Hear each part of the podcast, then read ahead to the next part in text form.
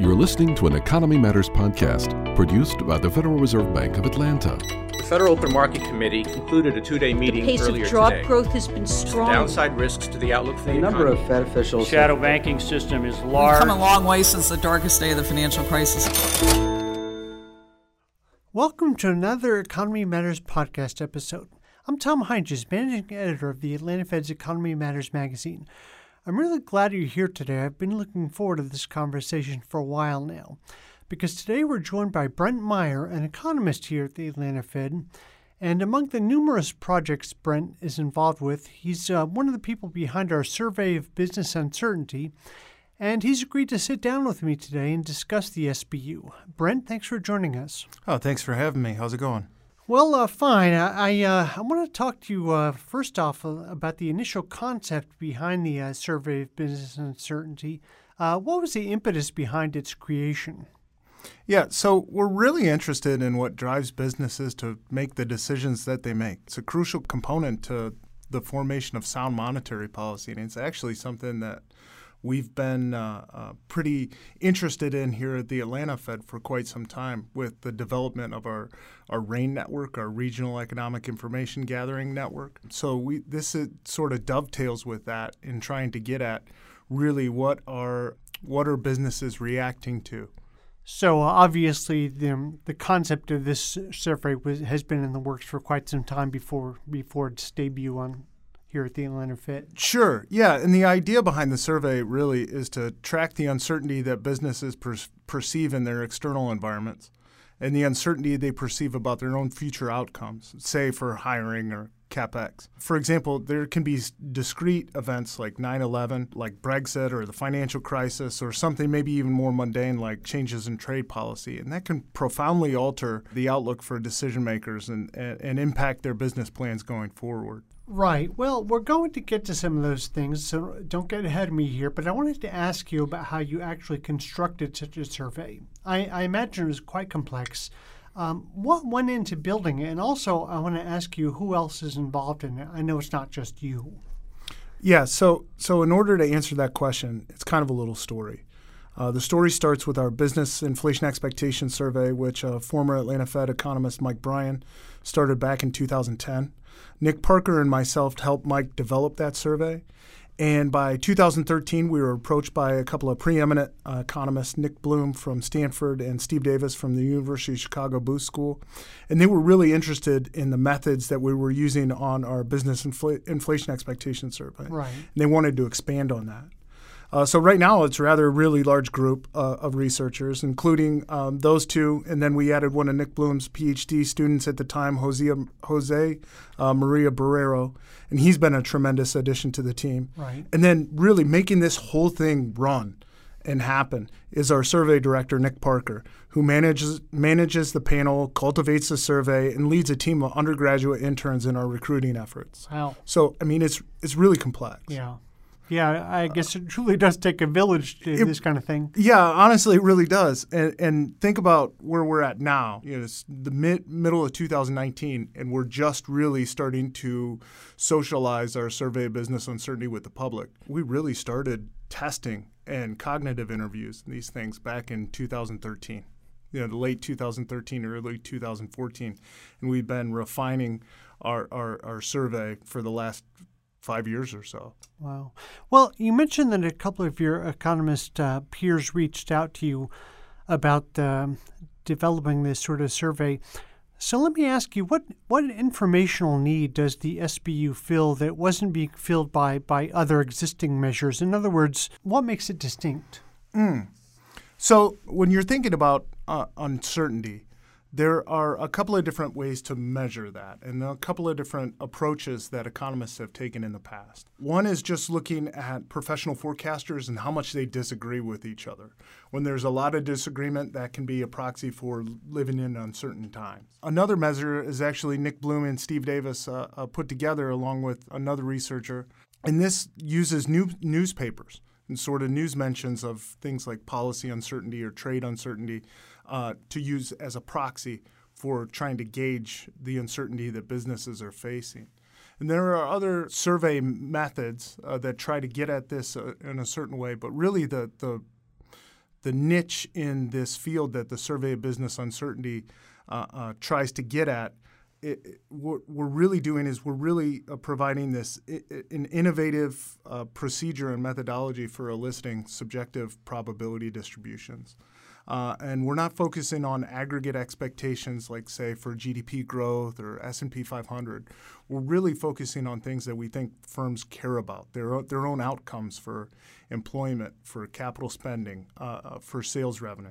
And this we do on a monthly basis. Uh, and we have broad coverage of the U.S. Uh, non-financial or non-farm private sector. And in addition to these core questions that really try to get at not only a firm's past and current outcomes with uh, with regard to employment, capex, and sales revenue. We're also looking at their their probability distributions or their expected outcomes. Right. So uh, we recently published a research paper um, by you and, and, some of your colleagues about the uh, survey of business uncertainty.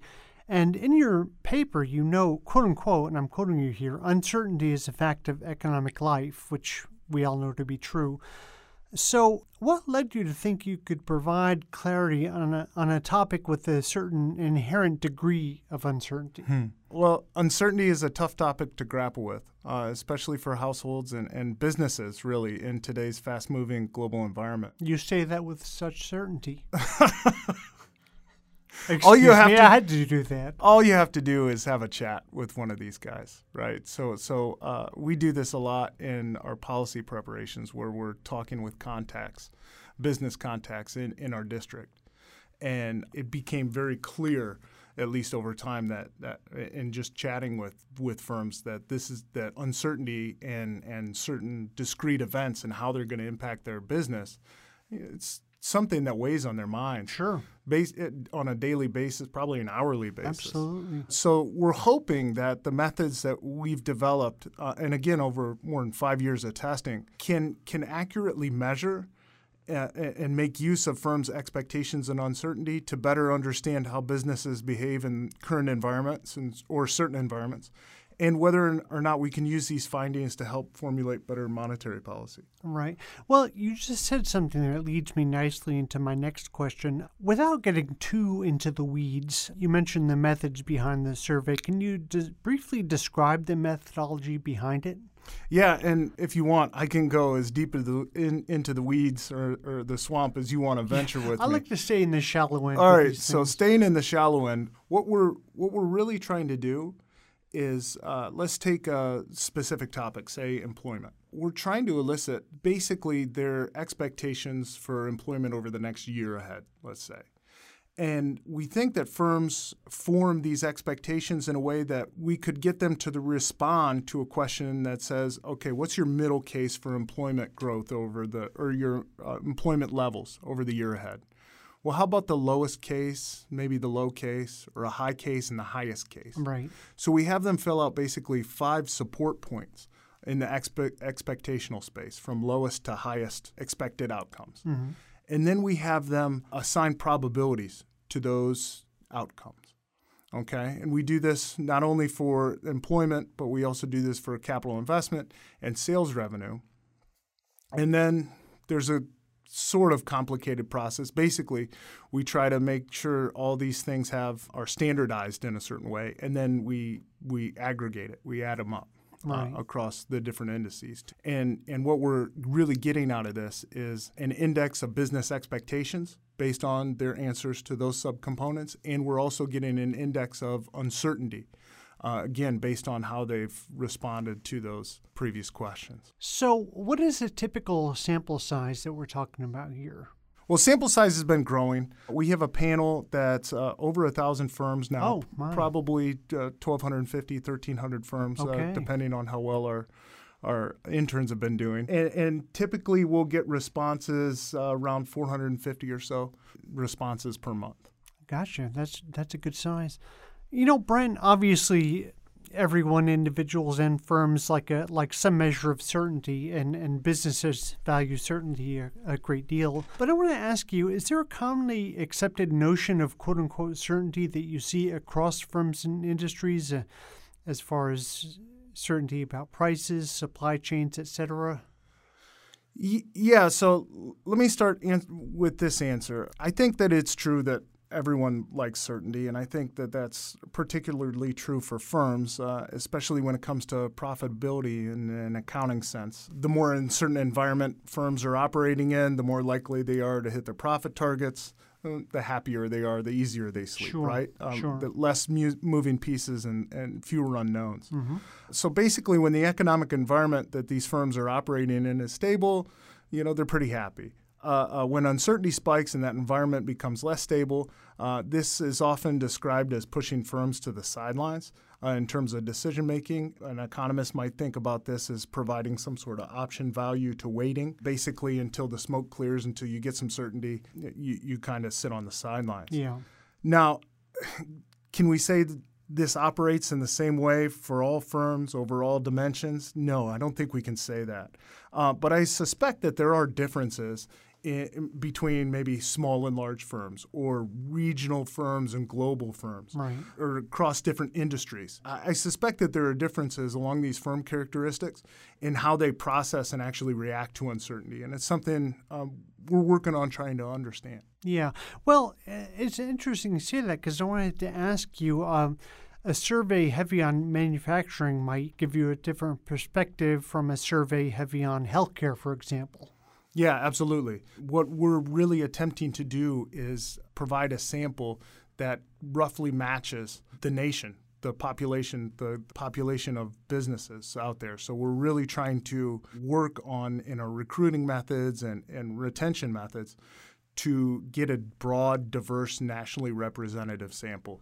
So to try to reconcile all these disparate viewpoints into one, you know, quote unquote snapshot of uncertainty, that's I guess where the the composition of the survey respondents comes in. Yeah, absolutely. And ex post, there could be some weighting techniques that we could use if we find that we're missing the mark. But uh, at least right now, it looks like we have a broad, relatively broad, nationally representative sample. So um, imagine you've overweighted uh, the mining sector. We get a big spike in oil prices. Well, our, our survey might end up saying, that that uncertainty has increased quite a bit and expectations have, have dropped, even Right. though uh, uh, you know two thirds of firms in the U.S. at least are services and and probably react much less strongly to a spike in say oil prices. So it's something that we care about and it's something that we work uh, uh, diligently to try and, and make our sample representative. Right. You mentioned a few minutes ago that the uh, the survey uh, looks at past and present levels of uncertainty to attempt to look ahead over over the horizon, or at least towards the horizon. How does this sort of forecasting work, and, and what window does the SBU attempt to forecast? Yeah, so most of our questions are in a year ahead format. So over the next, say, over the next month, uh, 12 months or, or next four quarters. What we're really trying to do is see if whether or not firms, by the way they respond in, in aggregate, looking at our sample, say their employment expectations are, are increasing. Does that correspond to employment, the employment outcomes that we would see a, year from now. Uh, that's one of the ways we're trying to understand uh, this survey, and, and and some of our work uh, uh, points to having this this predictability or predictive content in in these expectations for future macro variables. So that's something we point out in our paper. The other thing uh, that we point out is firms tend to know what they don't know, or firms that are in uncertain environments are able to uh, they respond with a very a very uh, diffuse probability distribution, and they tend to have higher forecasting errors going forward. Right. So it's really an area of research that we're trying to understand uh, a bit more Yeah. about. Well, your survey includes what you call a special question. What what sort of information do these special questions attempt to capture, and is how, how do you vary the special questions? Special questions are really just that. They're one-off. Sometimes they're they're just really special topics. They either allow us an opportunity to get the probabilistic expectations or uncertainties about other variables uh, outside of our core questions. So maybe one uh, month we want to really understand more about pricing. Uh, for example, then we would ask a specific question on pricing. Uh, but more often than not, these special questions give us insight into policy relevant topics. So imagine you know, we can go back to the end of 2017 when the ink was just drying on the Tax Cut and Jobs Act bill. Mm-hmm. I mean, we were in the field trying to figure out how firms were responding to that? Are they making changes at the margin on how they're planning to invest on the year ahead? Or when trade policy started changing and trade policy uncertainty spiked, how are firms reacting to that, especially uh, in regards to capital expenditures? There are really two types of special questions that we can employ. One that helps us understand the firm decision making on a more academic level, and others that maybe better inform our policy uh, uh, narrative. So, really trying to uh, uh, understand the current situation. And it's just a, a balancing act uh, between the two, you know, w- of which way we're going to go. You mentioned trade policy, and of course, I, I can't let you leave here today without talking about tariffs and, and Sure. trade policy. And there was a lot of talk about uncertainty when, when tariffs and you know, quote unquote trade wars entered the headlines. Did you see this sort of topic move the needle in terms of what you were observing in the survey? So, this is a great question. We've asked now special questions on the topic, and we're currently, we just finished up our. Um, our third foray into this, uh, or we're actually we're in the midst of our third foray into this uh, special question on tariffs and trade tensions and how they're impacting capital investment. And what we've found, at least initially, over the first two uh, uh, forays into this, is that these trade policy changes and uh, tensions with other countries, the increase in tariffs, have had a modest impact, not a huge impact, just a modest impact on firms' capital expenditure expectations. Uh, and it's something that we can see in our index of uh, our subcomponent on capital expenditures. Uh, and even now, even when we've seen the trade policy uncertainty as measured by the number of news mentions, so in the newspaper, trade policy uncertainty is spiked. We, we, we're out there and we don't necessarily see increasing or intensifying impact on capex uh, as far as firm expectations are concerned. So their their forward-looking capital expenditure expectations are still in a favorable spot. Interesting. Uncertainty's actually gone down in our July survey survey for capital expenditures, and our special question isn't really picking up any more or in a more aggressive or more impactful effect from trade and uh, tensions and tariffs on capex right now. Interesting. It's uh, interesting to separate the survey results from the headlines we see. Well, Brent, I know I know the um, you know the art and science, if you will, of surveying involves ongoing refinements. But I want to ask you, how has the survey changed since you first began conducting it, and, and do you have a sense of how it might change more down the road? Yeah, so the survey's kind of changed a lot, and it's part of the reason why we've spent five years refining it. When we started out, the way we were asking questions, we'd have respondents respond to drop down menus for their percentage change uh, uh, for a variable on an expectation. And we found that that had uh, impacts, like a framing impact or, or, or impact on the way Right. that they're answering Sure. the question. So that one change we made is we just uh, now provide open-ended boxes. Basically, they're just boxes where they respond, uh, you know, what that actual level is or what that actual percent change is for a different support point or for a different expectation. And we've also varied the number of questions and how frequently we're asking the questions. So we started off by asking six core questions. So in addition to the employment, the sales revenue, and the capex, we had unit costs, average prices, and profit margins. Really, what we found this was uh, you know some back and forth between our team, but we really wanted to lessen the number of core questions we had, so you have more responses or more what you think is maybe more validity Right. uh, uh, in any different in any given month. Uh, and and we changed the way our panel's set up. So now we've whittled our, our core questions down to three, and we only ask uh, one question per panel right now. So we have three separate panels, and basically, if you're a respondent in the survey of business uncertainty, you'll only see uh, one of our, our core questions once a quarter. So that that's sort of born out of a little give and take, uh, so understanding the sort of frequency of decision making. So for employment, it, that might change on a monthly basis.